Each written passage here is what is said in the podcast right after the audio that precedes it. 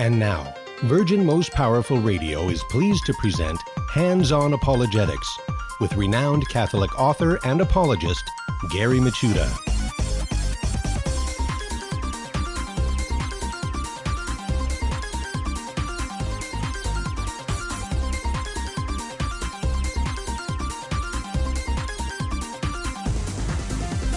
And welcome everybody to Hands On Apologetics. You have entered into Virgin Most Powerful's Apologetics Dojo, and it's great to be with you today, rocking and rolling through the week, learning how to explain, defend the faith with clarity, charity, and confidence.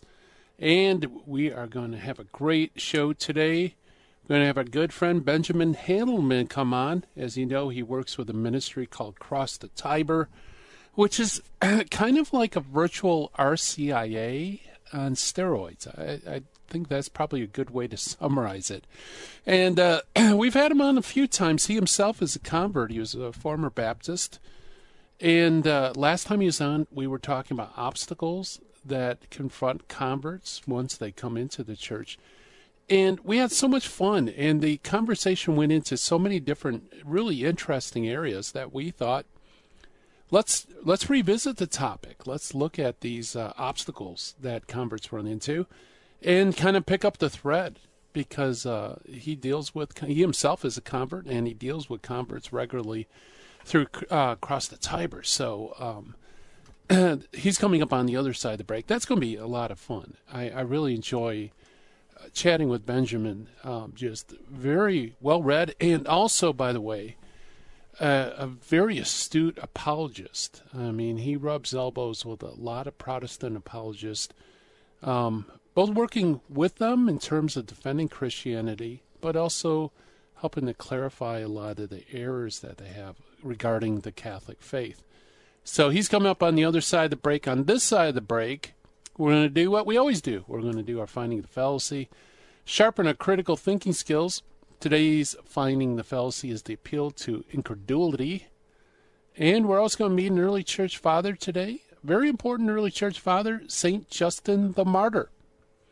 St. Justin Martyr. So, uh, great stuff in store for us. So, I want to begin the program like I always do by welcoming you all to the show, beginning a live stream audience, and also all of you listening on radio around the country and also via podcast around the world.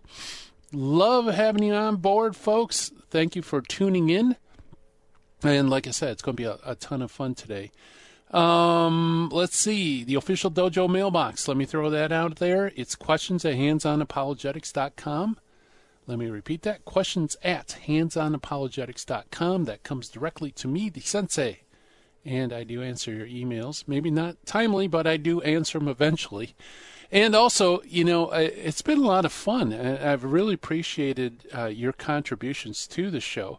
If you know somebody out there that's doing a bang up job on social media in defending and explaining the faith, because hey, I I can only access so much. Uh, there's so many different media out there, uh, so many different uh, places people can engage in apologetics. I, I can't be you know, I can't see everything. So if you see somebody who's doing a great job that you think needs a little bit of exposure, I'd love to have them on the show. So please send me an email at questions at handsonapologetics.com. Uh, tell me the name, uh, contact information, stuff like that. Also, please give me a link to their stuff so I could check out their stuff, make sure they're dojo quality. And if anything checks out, I'll, I'll shoot them an email, and God willing, um, the schedules will be able to match, and we'll have them on the show. We've already had number of fantastic young apologists on the show. That's due largely to you letting me know about them, and I'm so glad that um, that we've had them on the show. I'm going to try to bring them back on the show. Problem is, it's a live show, and the timing doesn't always square with everybody's work schedule. So. Uh, maybe you did send me suggestions and I did check them out. Maybe we even got to the point of invite to the show and it might be that just the schedules just don't square. So, um, you know, don't give up hope. Um, hopefully, if their uh, their schedule loosens up or something, we'll we'll have them on the show. Um, also, want to point you to virginmostpowerfulradio.org simply because not only is it the flagship website, Virgin Most Powerful Radio, but it's a great resource in and of itself. Um, you can uh, be apprised of all the conferences that Virgin Most Powerful produces that's coming coming down the stream, and you definitely want to avail yourself of that material. Also, uh, I think is very powerful is that you can access the shows Virgin Most Powerful produces right there. And that means you can do evangelization with the click of a button. So you could download the shows, you could share them, you could do all sorts of stuff with them. And that helps uh, bring this information to people who want to hear it. And it also helps us uh, with our exposure as well to grow the show itself. So I appreciate your help in that regards, and thank you all for doing that. And without further ado, why don't we jump to the finding the fallacy for today, which is the appeal to incredulity.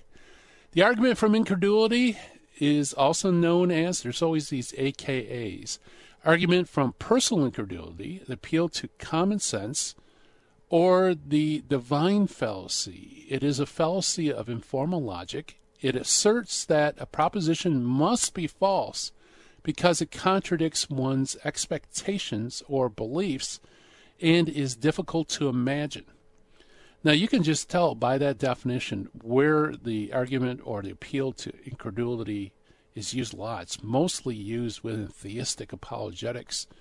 Uh, in fact, I think in many ways that's the bread and butter fallacy for a lot of atheist apologetics, is that uh, they will dismiss as ridiculous, as unworthy of belief. That's what incredulity means.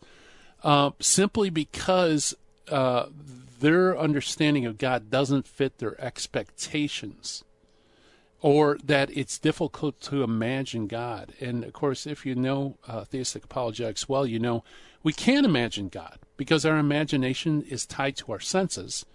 So everything that we imagine is something that we've seen, heard, tasted, touched, um, and uh, some sort of arrangement of those. But God is immaterial, He's beyond the senses. And therefore, it's impossible to actually imagine God. And so, so this uh, fallacy is tailor made for theistic apologetics, although you do find it in Christian apologetics and also in Catholic apologetics too. Um, uh, certainly, I think more in like fundamentalist circles, you might get an argument from incredulity um, simply by typing it, tapping into um, anti-Catholic bias is another way to make the audience credulous and therefore dismiss an argument. All right, so that is our finding of the fallacy for today. The appeal to incredulity.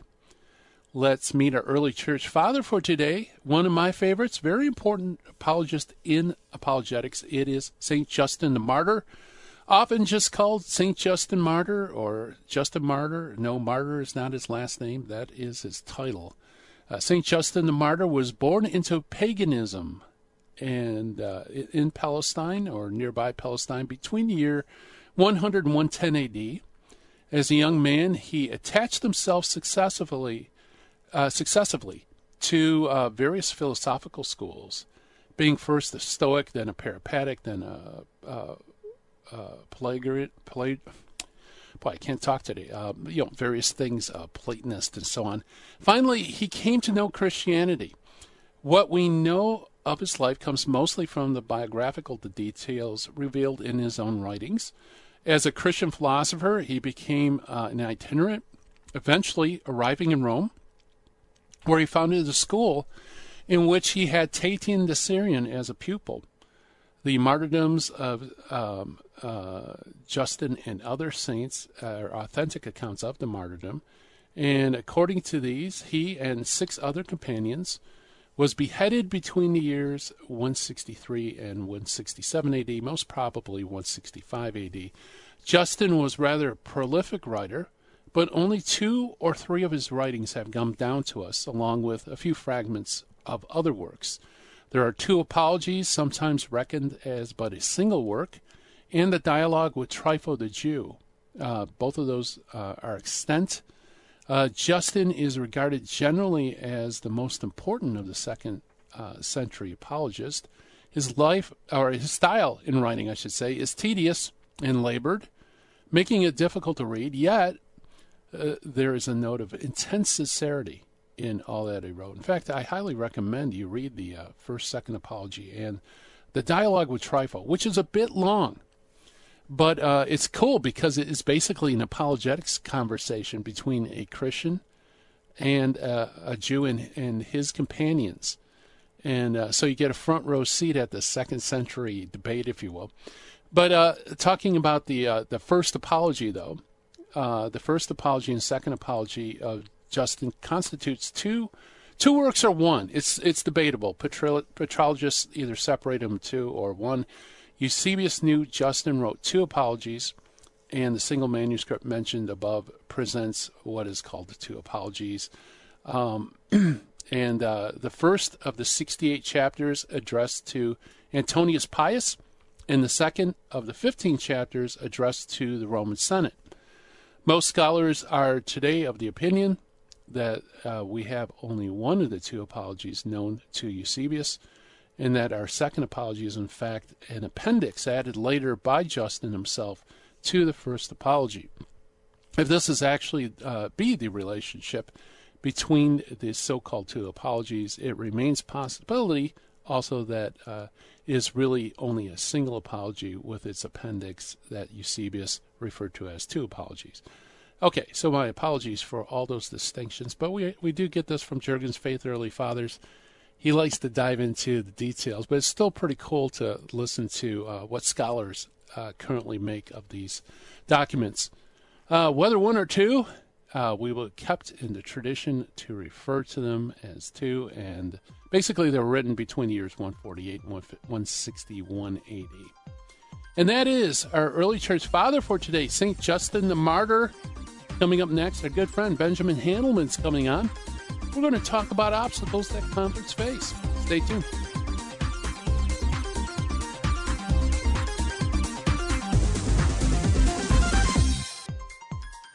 Now, back to Hands on Apologetics with Gary Michuta. If you'd like to join the conversation, call 888 526 2151. Here's Gary. And welcome back, everybody, to Hands on Apologetics. Well, you know, the life of a convert. Once you enter the church, what do you experience? You experience the beauty, the goodness, the not so good, and sometimes the downright ugly. You know, just pretty much like any part of human experience. And uh, to help us look at some of the obstacles that converts uh, face and uh, all that sort of stuff. We have our good friend Benjamin Handelman with us, who is a former Baptist who converted to Catholicism. Benjamin now uses much of his time to engage Protestants, especially with particular emphasis, emphasis on uh, discussions of faith and justification. He serves as a lector at his parish, and he is a moderator on the Catholic uh, Catholicism Discord server. He is the co-founder of Cross the Tiber, a Catholic community dedicated to supporting those who seek answers about the church. You could check that out, folks, at www.crossthetiber.org. And Benjamin, welcome back to Hands On Apologetics. Thank you for having me. How are you doing today, Gary? Oh, doing good. Yeah, I wasn't sure how to title this show because last time you on you were on, we had such an interesting discussion. You know, there are so many different threads. And I know you wanted to pick up on some of those threads, so I just threw the, the general title obstacle uh, convert's face, which might be a shock to some cradle Catholics. It's like obstacles. What obstacles would you face?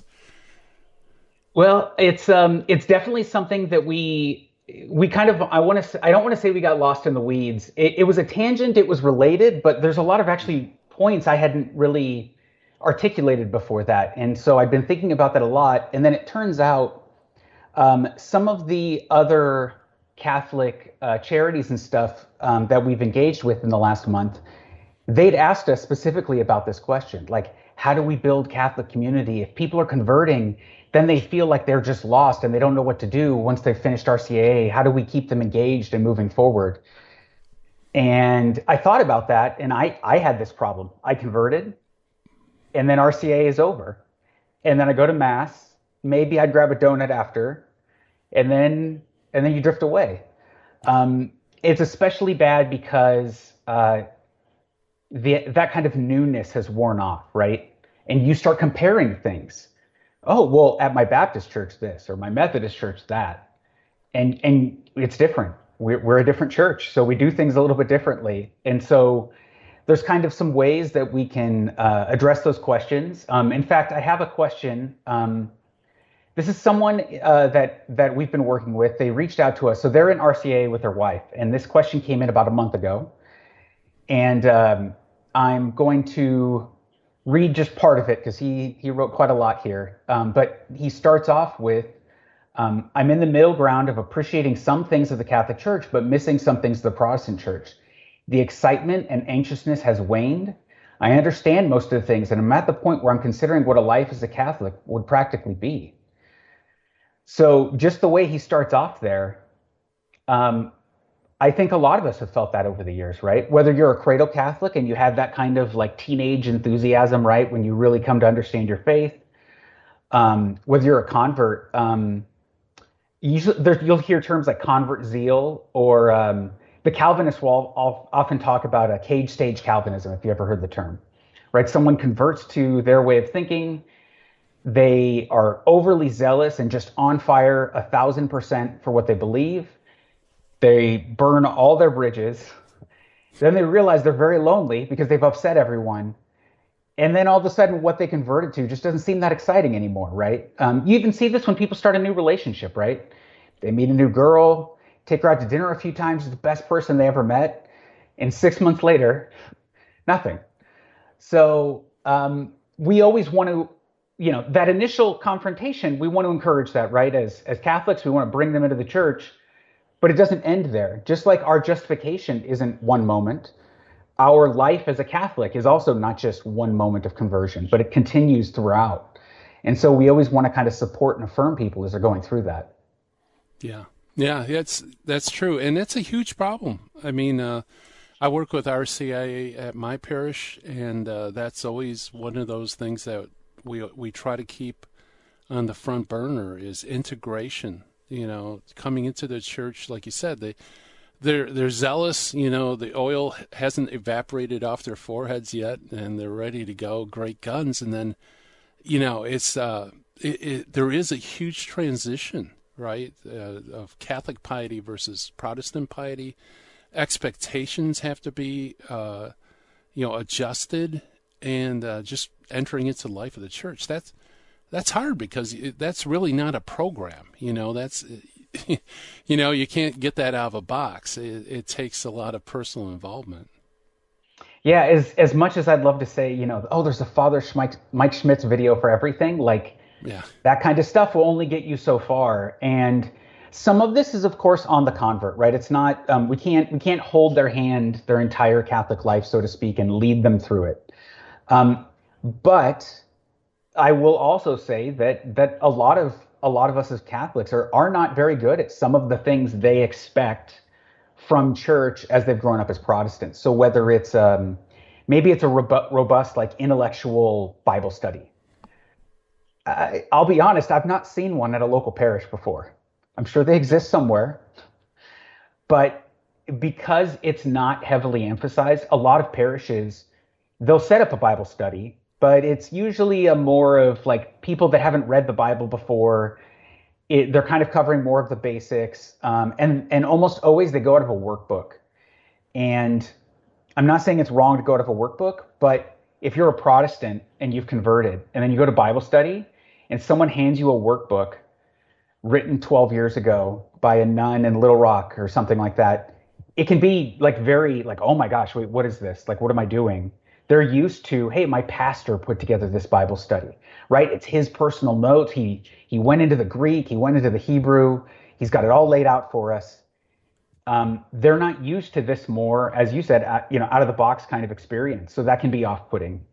Um, i think of like how different the mass is from uh, you know even if you go with the most similar so like an anglican service or a lutheran service or in America, they're mostly going to be coming from evangelical, so non denominational or Baptist or Pentecostal services. That difference is incredible. Um, if you every Sunday experienced your church life one way, and then you start going to the Catholic Church, um, maybe you go to a Latin Mass or something and you get that really, you know, beautiful kind of reverent Gregorian chant and things like that. And, and it's really exciting at first.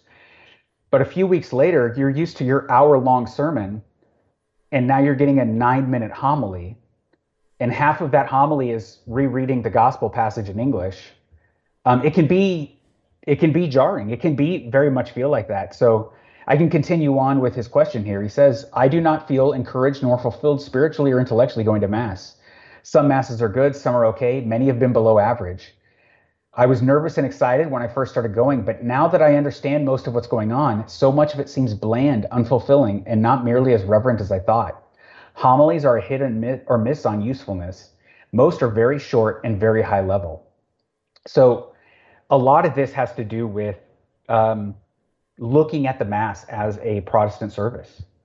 Yeah. And you and I have a very different appreciation of what the Mass is um, because it's more than just I'm there to listen to a homily and learn some scripture and sing some songs. We're there celebrating, you know, uh, our our Lord's presence. Um, you know, taking communion is such a huge deal for Catholics. When if you've spent your whole life looking at communion as a symbol, what's the big deal?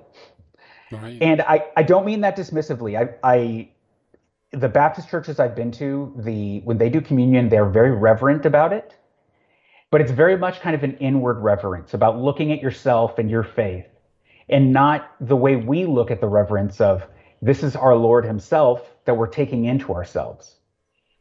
And so, if you don't have that understanding, Mass probably does seem really boring and uh, kind of truncated compared to what you're used to.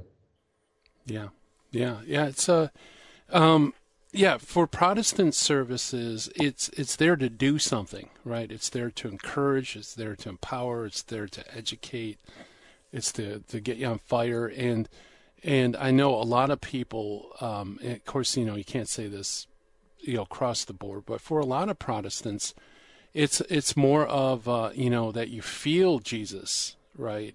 That uh, that you encounter him in faith and you know, and your heart set afire, and that's a good service right there. Um, right.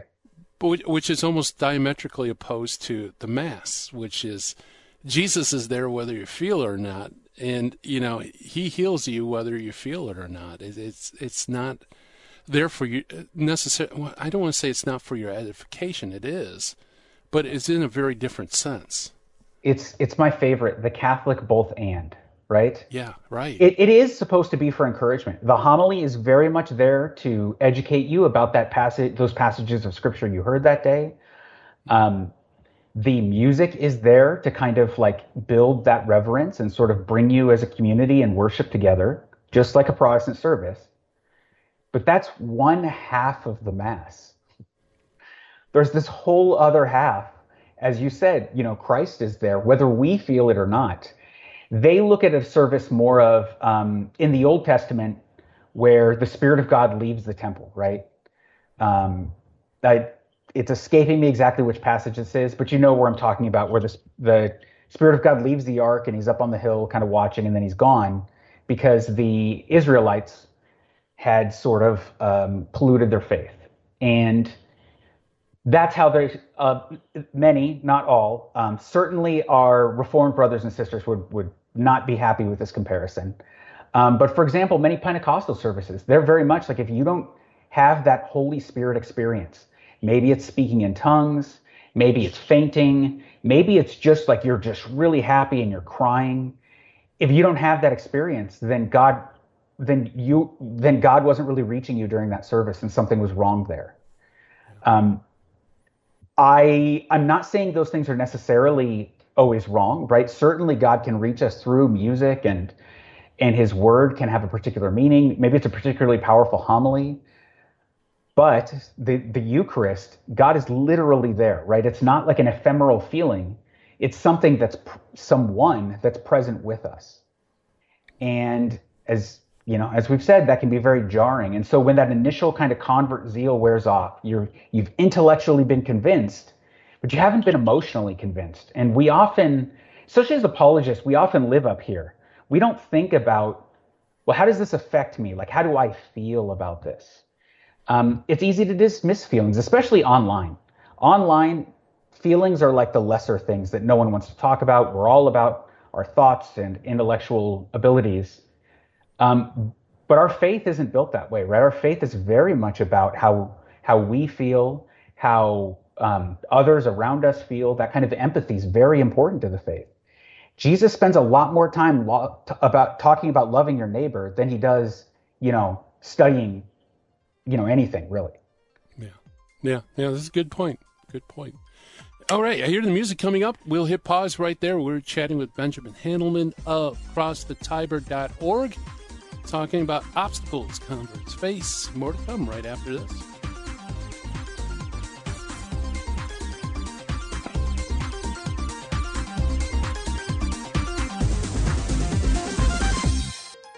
This is Jesse Romero. You're listening to Hands On Apologetics with Gary Michuta on Virgin Most Powerful Radio.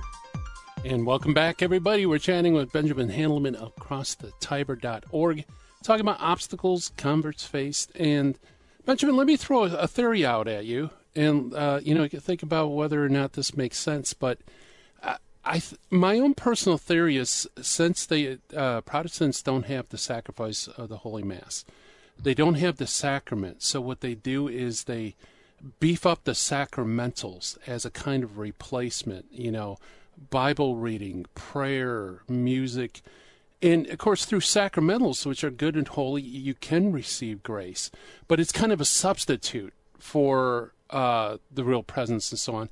And so when converts, uh, you know, Protestants become Catholic and they come to the Mass, they find that the sacramentals are there, but they're they're very diminished. You know, they're very much in the background, and uh, you know the real presence is at the foreground. And I th- I think maybe that would explain kind of how this disorientation that occurs. Uh, did I hit the target or? I think so, but I want to add on to that. And by okay. me, I mean I'm actually going to quote uh, Cardinal Robert Sarah. Um, so I don't have the quote immediately in front of me, and I don't want to distract by trying to find it. But in his book, um, The Day is Now Far Spent, he has a passage where he talks about. Um, now, he, he starts off, he's critiquing kind of the liberal Catholics that over intellectualize the faith and strip out the miracles out of the scriptures, right? Mm-hmm. Jesus didn't really walk on water. There's the sandbar that he must have been walking on, right?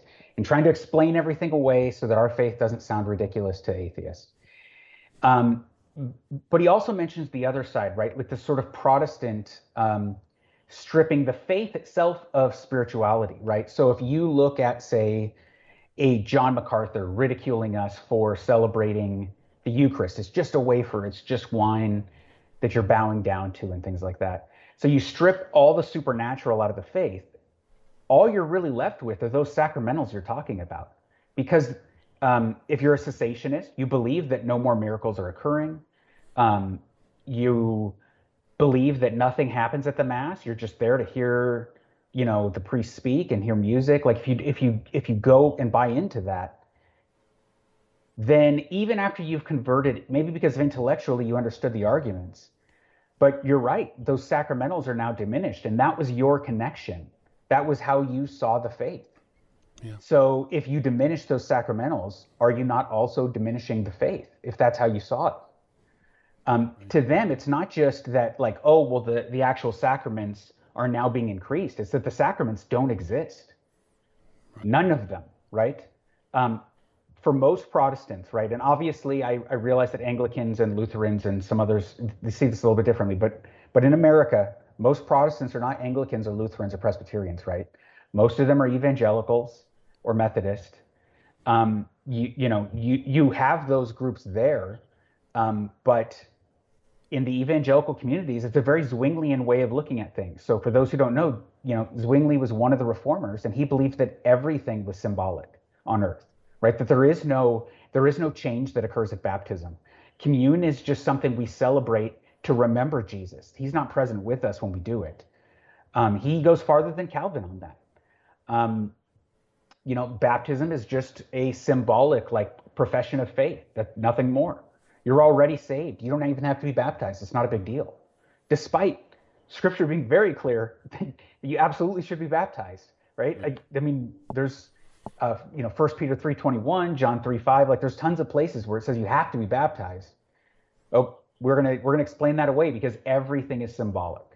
So if everything's symbolic, then what's going to be the most important? Taking that wafer because that's all you're going to see it as is a wafer or that rousing sermon that you heard that was 55 minutes long and built and crescendoed and then this beautiful music that played and the lights dimmed right? What's what's going to have more of an effect on you? So I, th- I think you're absolutely right.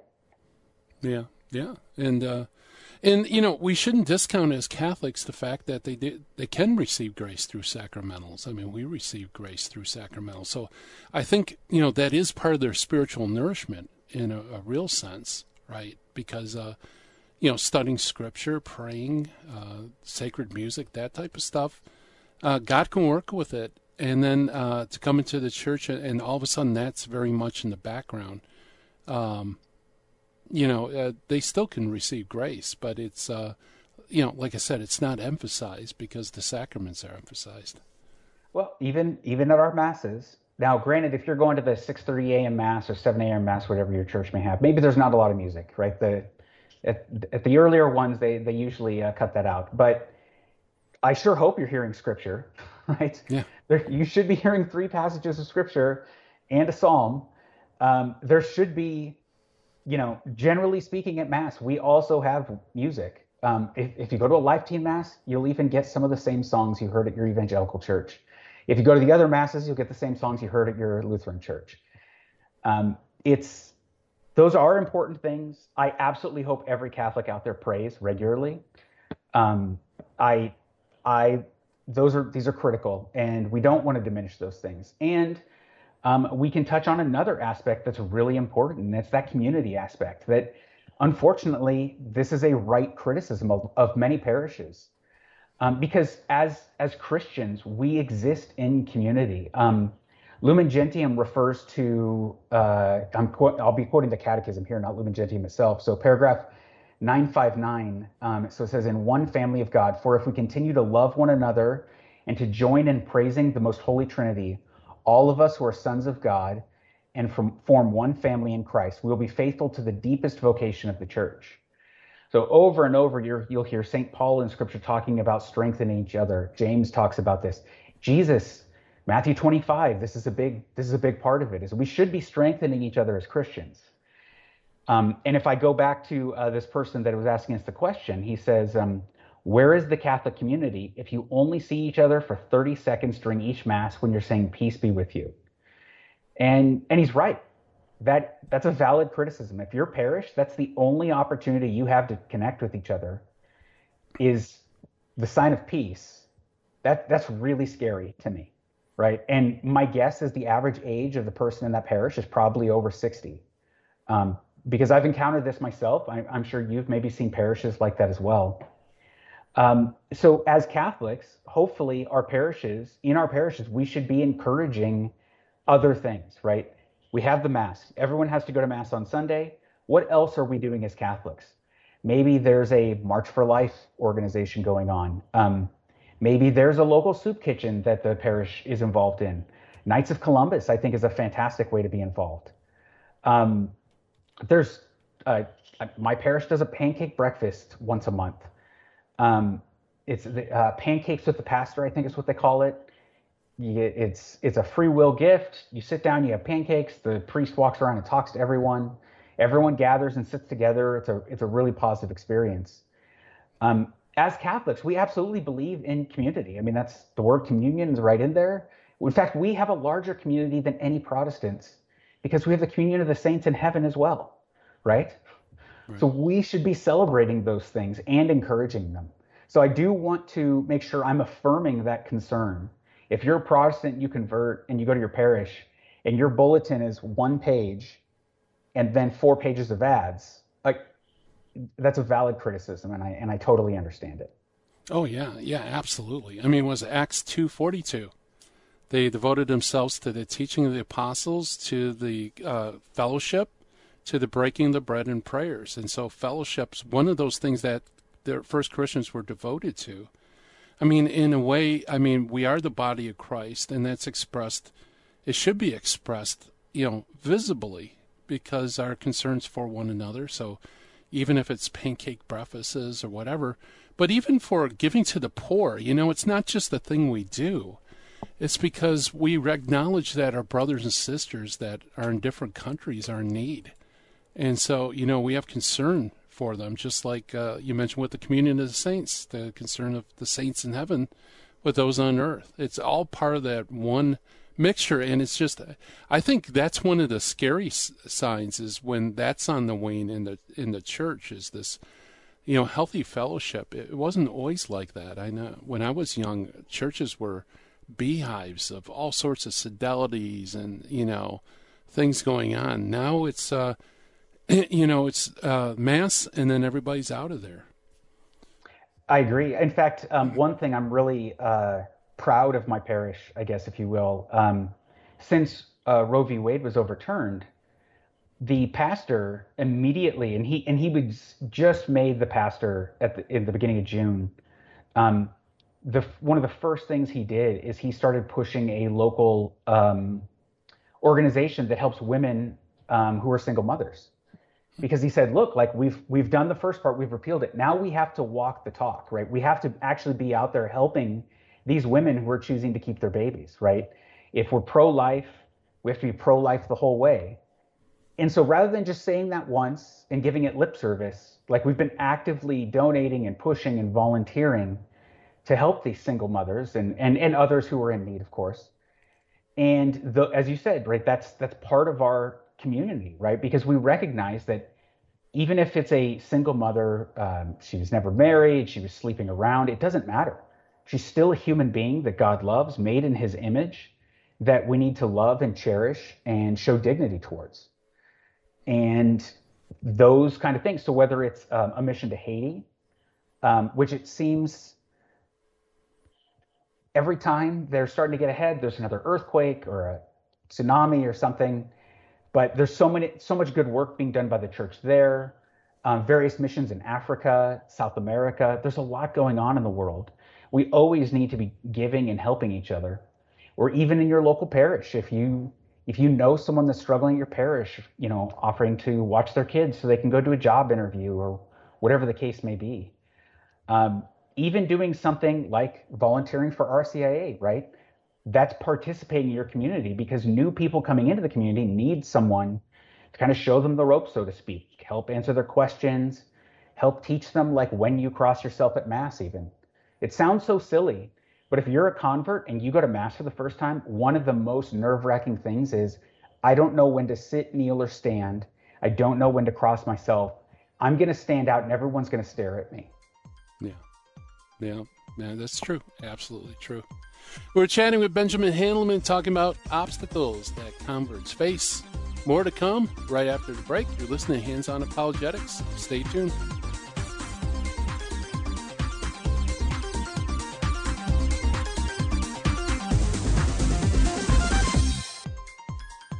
Now, back to Hands On Apologetics with Gary Michuta.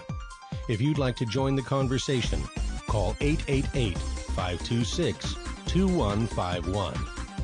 Here's Gary.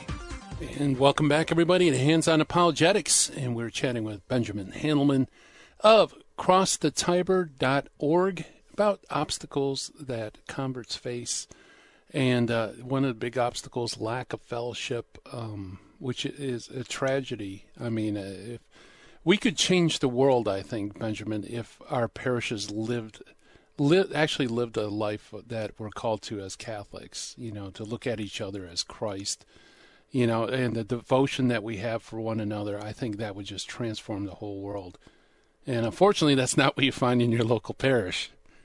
No, and or unfortunately, a lot of parishes just they don't know how to do it anymore. So they realize they had a problem, right? They they look out over their parishioners and they they see that there there's no one under the age of 50 and oh my gosh how do we how do we this parish is going to die out. How do we build it back up? And then they often go the wrong route right? They um and you'll often hear kids talk about like oh this is like a boomer answer to the problem right? So you see those videos of like the guy in chicago waving like a bubble machine or stuff like that which is not not how we need to build community. We can do this as faithful catholics with a proper liturgy that doesn't do weird, crazy things like that because I problem I promise no one that's 25 years old is going to be excited about going to mass to see giant bubbles. It's just it's not going to work. I promise. Um, yeah. But you know, we brought up the problems. Well, what are some solutions we have? Um, so I'm actually going to use my own daughter as an example. Now, thankfully, she'll never listen to this because she thinks I'm just the worst thing in the world. But uh, my daughter Rose, before we moved to Arizona last year, um, she had completely rejected the faith. Um, so she was confirmed at, um, as a you know a smaller child, of course, and came into the faith. She would go to mass with me, and then um, when I fell away from going to mass, well, that meant my family wasn't going either, um, which is why this is such an important topic. And uh, she was going to a public school at the time in California, and it was like being a Christian was just the worst thing you could be. Um, Christians were homophobic or racist or whatever they, you know, misogynist, all these terrible things. You could never identify as a Christian. She completely fell away from the faith. We moved to Arizona. At this point, I'm trying to encourage her, but I'm dad, right? And when you have kids, you know how that goes. Oh yeah. It, it, when they're it's specifically teenagers, right? They'll listen to you when they're under 10. Well, let's say between 5 and 10 they'll listen to you, and they'll listen to you when they're over like 30. Everything in between there, if it's their parent telling them, that means it must be a lie, right? It must be false. You can't do that. So um, she started going to church with us because she had to, and uh, they had um, the Life Teen band. Now, I'm I personally I'm not the biggest fan of Life Teen music. It it's it it it's not well done in a lot of places, and I'll I'll leave it there because I don't want to insult it. If that's how people really enjoy worship music at mass, then more power to them. So my daughter joins it. Um, now she's a leader in the high school group at the, at the parish. Um, she has started giving talks to the other high school kids and has been working with the priest and the person who runs the Life Teen group. Um, this is all this all happened within the space of like eight months. Wow. Just a complete shift of her faith, and a lot, and that started with her becoming more involved. It was her, you know, joining the choir is technically what she's a part of uh, praying with them, going and doing things with them. They have a retreat here called Kairos, where they went as um, a bunch of high schoolers with one of the priests and a couple other parishes, and did you know uh, a lot of our Protestant brothers and sisters will be familiar with that kind of thing, like the summer camp type sleepaway camp thing. And she came back and she's just a devout Catholic, right? She's telling her boyfriend that they're not allowed to be in a, alone in a room together, that he has to convert to Catholicism if he wants to stay with her you know, I didn't say it. Well, Just let her say it. That's fine. This is great. Right. So right. Uh, that long story, you know, it's really to point to as you become involved in the parish life, whether it's volunteering as a lector, um, as a as a convert, you're one of the best people to help out at RCIA because you know all the questions that need to be asked. I'm not the best person. It's been too many years for me. I'll do okay, but if someone went through RCIA two years ago, they're going to have a way better idea of what a new convert is asking, how they feel about something, even just the basic things like, wait, how does confirmation work? I go to see the bishop and then I go to the parish. You know, all those little details, they matter. Um, volunteering for choir. I'm pretty sure most parishes have a choir at least. If they have nothing else, they should have a choir. If you can sing, if you can't, go volunteer. They'll teach you how to sing. Um, Knights of Columbus, I think, is generally speaking, in, in my experience, a good opportunity. Um, at my parish, Knights of Columbus do all the all the ushers are Knights of Columbus. They organize these pancake breakfasts. They organize bake sales to help support the um, that single mothers ministry I mentioned. Um, they do a lot of things like that. So that's a good way to kind of plug in and be connected. I'm I'm probably forgetting a dozen things, right? There's there's so much you can do all the things you did at your Baptist church or your Lutheran church, they're probably available for you. Uh, hopefully, your parish is making that known to you. But there are ways to be involved. And as you're involved, whether an altar server, right? How many priests were not former altar servers? Right? Any of them? I don't know. I've never met one. Right. It starts with that involvement. That's how you learn those things. That's how you become connected to them it's wonderful. So as I agree with you completely, it's really tragic when parishes don't have these or or they don't advertise them, they don't help, you know, organize them or recruit for them. Um, because a lot of these things, they're if you don't have a lot of time, being a lector is the perfect thing for you because usually it's only once a month. Maybe you'll have a, another meeting once a month. It's a great way to get up there. You can practice your public speaking. You get to be part of the mass. Um, there, there's all these little things you can do in the parish that really help build that sense of community and belonging. Uh, being an usher, welcoming people in. Ushers aren't the guys that kick people out. They're not bouncers, right? They help you find a seat. They welcome you to the parish. They ask if you need anything, if you want to know anything. If you don't know when to kneel, sit, or stand, you can ask the usher. I promise you, he won't complain. He will tell you. He or she, I guess. Yeah.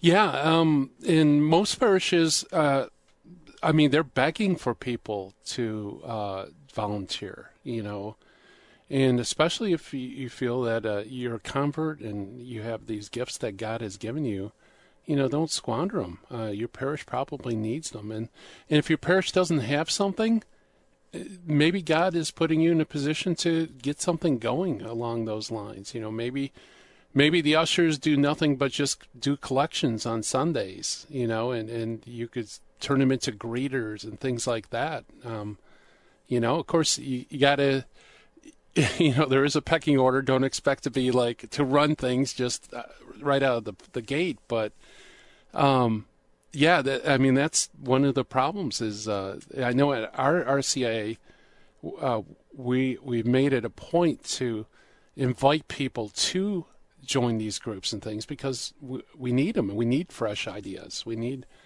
people who are enthusiastic and and who's more enthusiastic than that yeah. brand new convert, right? No one's more enthusiastic. They're willing to get up at 5 a.m. to open the church they're going to be the loudest person singing in the choir. They're going to proclaim the word, you know, as a lector better than anyone because they're going to they're the ones that are really excited and on fire for it. So they're the best group to recruit from, both for us as Catholics reaching out to them, and hopefully we can encourage them to reach out as well on their own. Because uh, what's the phrase? You can lead a horse to water, but you can't make it drink. I can lead you through how to join RCIA. The RCIA director can lead you through RCIA. The bishop confirms you, right? The, the, the priest gives you your communion. There is a bit of, of self ownership here where you do have to kind of step up, beyond that a little bit and take some action. Um, and I, I uh, I'll end on there's something I heard um, my last pastor say, and he talked about how someone had come to him and said, "Oh, well, you know, I went off to college and then I went to the service and the music was so beautiful, and wonderful, and I just felt Jesus and he was present in a way he never was at the Mass. And Father Robert said, Well, you know, uh, I never once saw you at, um, I never once saw you at adoration. So if you're complaining about not being present with Jesus, where were you? That was your perfect opportunity to be present with him and you weren't there. So some of this is that self ownership where hey, I want to feel Jesus, then I need to be a part of his body. I need to participate in his body and be a member of it. Now, this isn't unique to Catholics, right? If you go to join the Baptist church, they will be on you constant. Yeah. They will call you weekly asking how you're doing. They will, hey, have you thought about our bake sale coming up? Hey, we have a big potluck at the end of the month. Hey, are you plugged into a small group yet? Right? Are you doing Bible study? Right? Are you part of a prayer chain? There's all these things that they will do their best to sink you into, which is, again, I have so much respect for that. That's a, as Catholics, we need to be doing that too. That's something we very much can learn from them. Yeah, yeah, absolutely. And like I said, if if your parish doesn't have the the things, then maybe you're being called to to do them yourself. I mean, um, uh, one thing we did uh, when Chris and I, I think it was before we got married, uh, she was going to a church that was not very orthodox, and so they were very hostile to, to, a lot of the things she wanted to do. So what we did was we just invited a lot of young people in the group and did our own Bible study, you know, at home and you know fellowship and prayer and stuff like that. So it wasn't directly under the parish, but you know, uh, we lots of lives are changed through that. So uh, you know, you have to be creative too. Don't necessarily if you run into a roadblock, you know, there are ways around it. Just be well, faithful. And Catholic Bible study is so important because hey, maybe 90% of it we agree with our Protestant brothers and sisters on, but that last 10%, how you read Matthew 16, 18, and 19, for example, how we understand it in a broader context. It's so important. And that's that's something that a lot of converts are missing out of. And it's something a lot of cradle Catholics have no idea about. So it's it's not just fellow converts that you may be ministering to.